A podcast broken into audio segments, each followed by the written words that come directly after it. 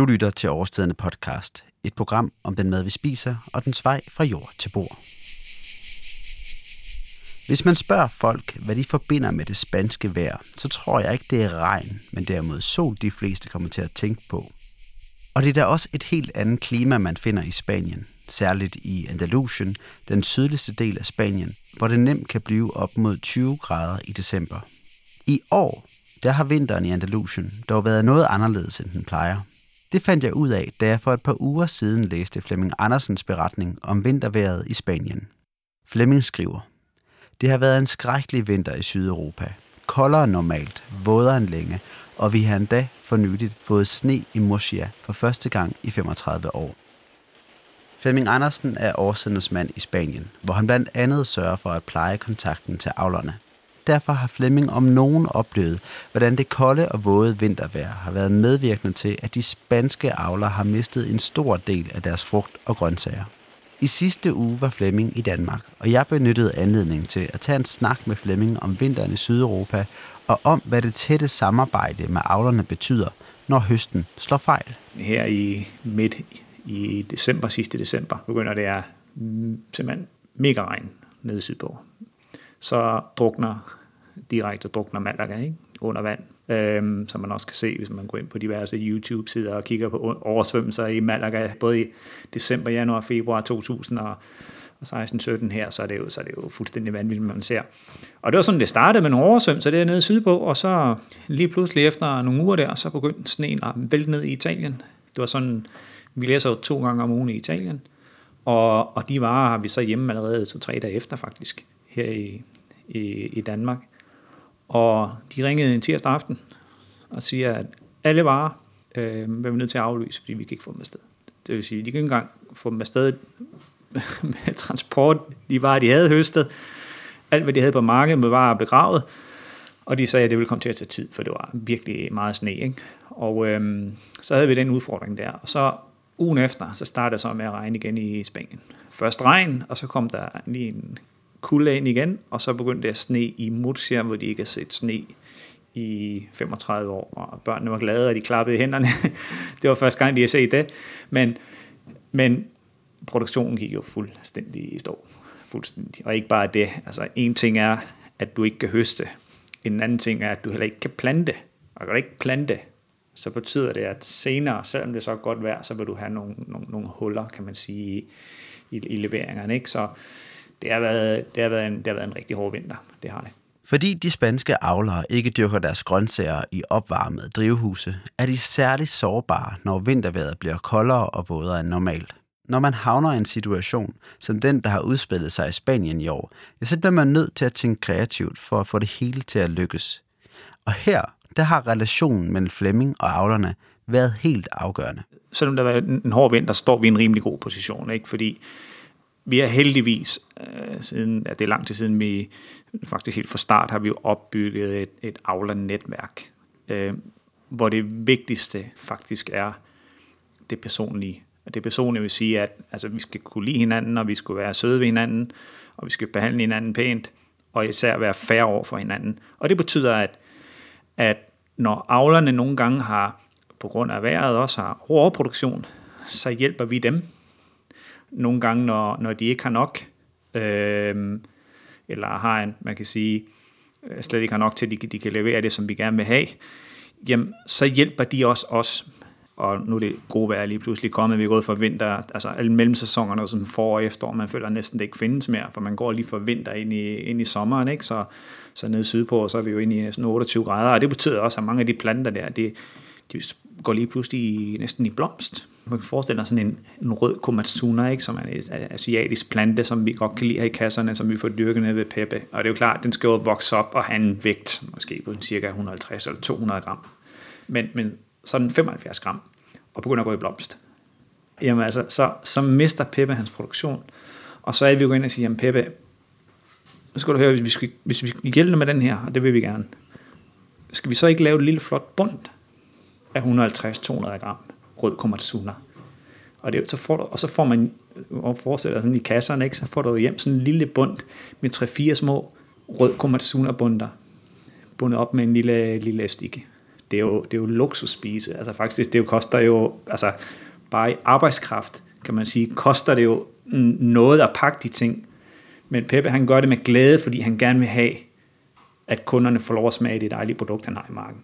Og vi er jo mere end glade for at kunne hjælpe ham med at gøre det på den måde, i stedet for bare at sige, nej, hvis det er 200 gram, hvis det ikke er 200 gram styk, så vil vi ikke have dem, som man normalt ser derude. Ikke? Så det, det er jo bare et eksempel. Det, det er for den uge her. Ikke? Øhm, og i vintersæsonen har der, har der været, har der været mange, mange eksempler. Det har der. Samarbejdet betyder altså, at man hele tiden hjælper hinanden. Mulighederne for at finde løsninger bliver også meget bedre af, at årstiderne på mange måder adskiller sig fra et normalt supermarked.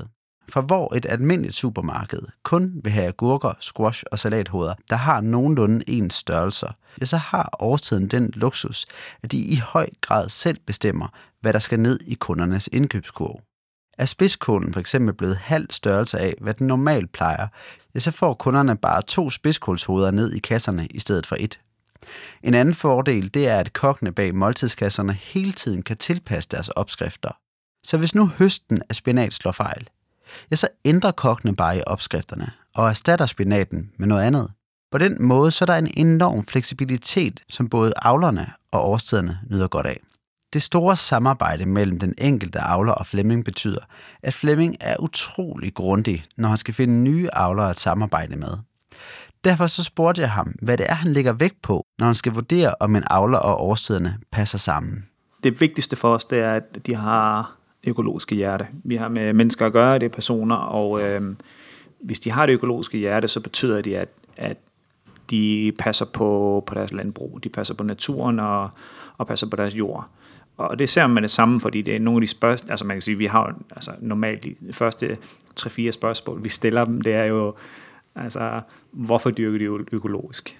Ikke? Så, så er der jo heldigvis nogen, der siger, at jamen, altså, det har de gjort altid. Altså selv før det blev kaldt økologisk, så har deres far og forfædre dyrket det, som de kalder dernede traditionelle landbrug. Altså dengang, hvor man slet ikke brugte øh, pesticider og sådan nogle ting. Ikke? Det vil sige, at der er mange, der ikke kender en anden måde at dyrke landbrug på. Det er jo fantastisk, ikke? så er man nået langt. Ikke?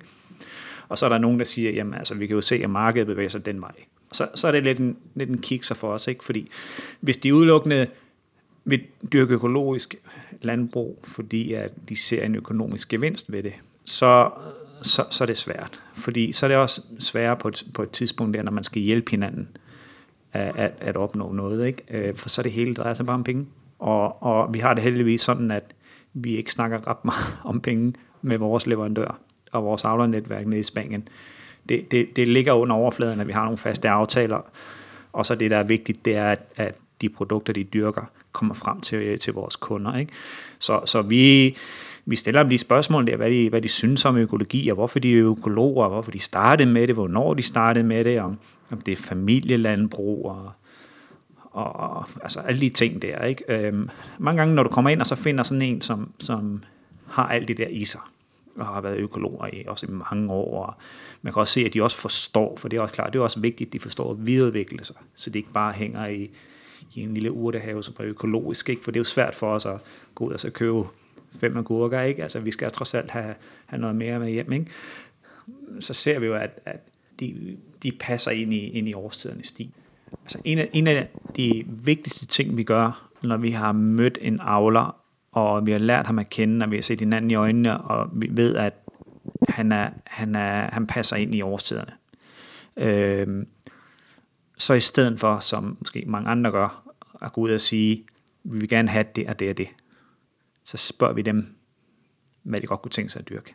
Så det kan godt være, at man kommer ud til en avler, så har, dyrker han grønne spars, og så dyrker han måske lidt kål. Men, og det, det, det interesserer os, de varer. Det er ofte derfor, vi er kommet, og vi begynder at snakke med ham. Men så må man begynde at sige til ham, øhm, er der noget andet, du godt kunne tænke dig at dyrke, som vil passe godt ind i, i det klima, du har her og så videre, men, men du ikke har haft mulighed for at dyrke før? Øh, hvad har du lyst til? Hvad, hvad, hvilke produkt brænder du for at dyrke? Og så er det meget sjovt at se, hvordan de kommer med nogle, med nogle ting, og de siger, jamen altså her er der, øh, for eksempel som jeg skal i forleden, jamen der er en lokal sår, der er en salat, som, som, som, vi kunne, som vi kunne dyrke. Det ville helt sikkert være godt her. Det kunne jeg da godt tænke mig. Nå, jamen skal vi ikke prøve det så? Nå, kunne I være interesseret i det? Ja, hvorfor ikke? Og så prøver vi det af et år. Måske ikke med, med så mange, men vi prøver det af. Og, og, og kunderne får lov at smage det, og så ser vi, hvilken feedback vi får på det. Og, og så kører vi måske full scale ikke, året efter. Det har vi gjort mange gange. Og så, det, det vil jo sige, at også avlerne får lov at dyrke det, de gerne vil dyrke. Og det er de gode til at dyrke i deres område, i stedet for at der kommer en eller anden og siger, hvad de skal dyrke. Der, der er jo mennesker bag et produkt, og der er, nogle, øh, der er noget hårdt arbejde bag nogle produkter.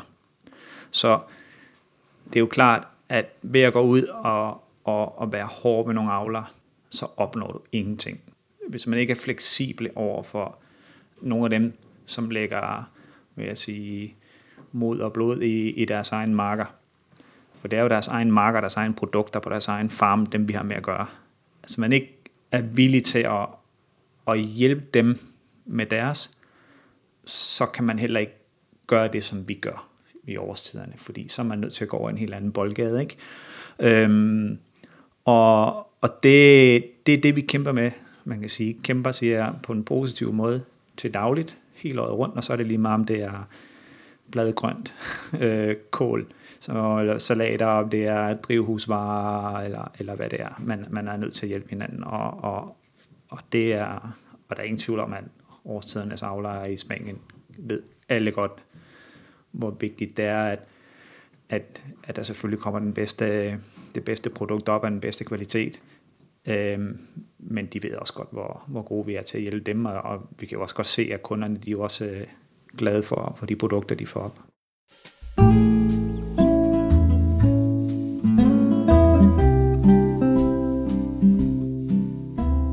Med Flemmings budskab om, at man kun får de bedste afgrøder, hvis samarbejdet, tilliden og forholdet til den enkelte avler er godt, slutter vi denne udgave af Årstidende podcast. På vegne af et lytterønske, der handler podcasten i næste uge om, hvordan årstiderne sikrer sig, at de fødevarer, der bliver solgt, nu også er økologiske.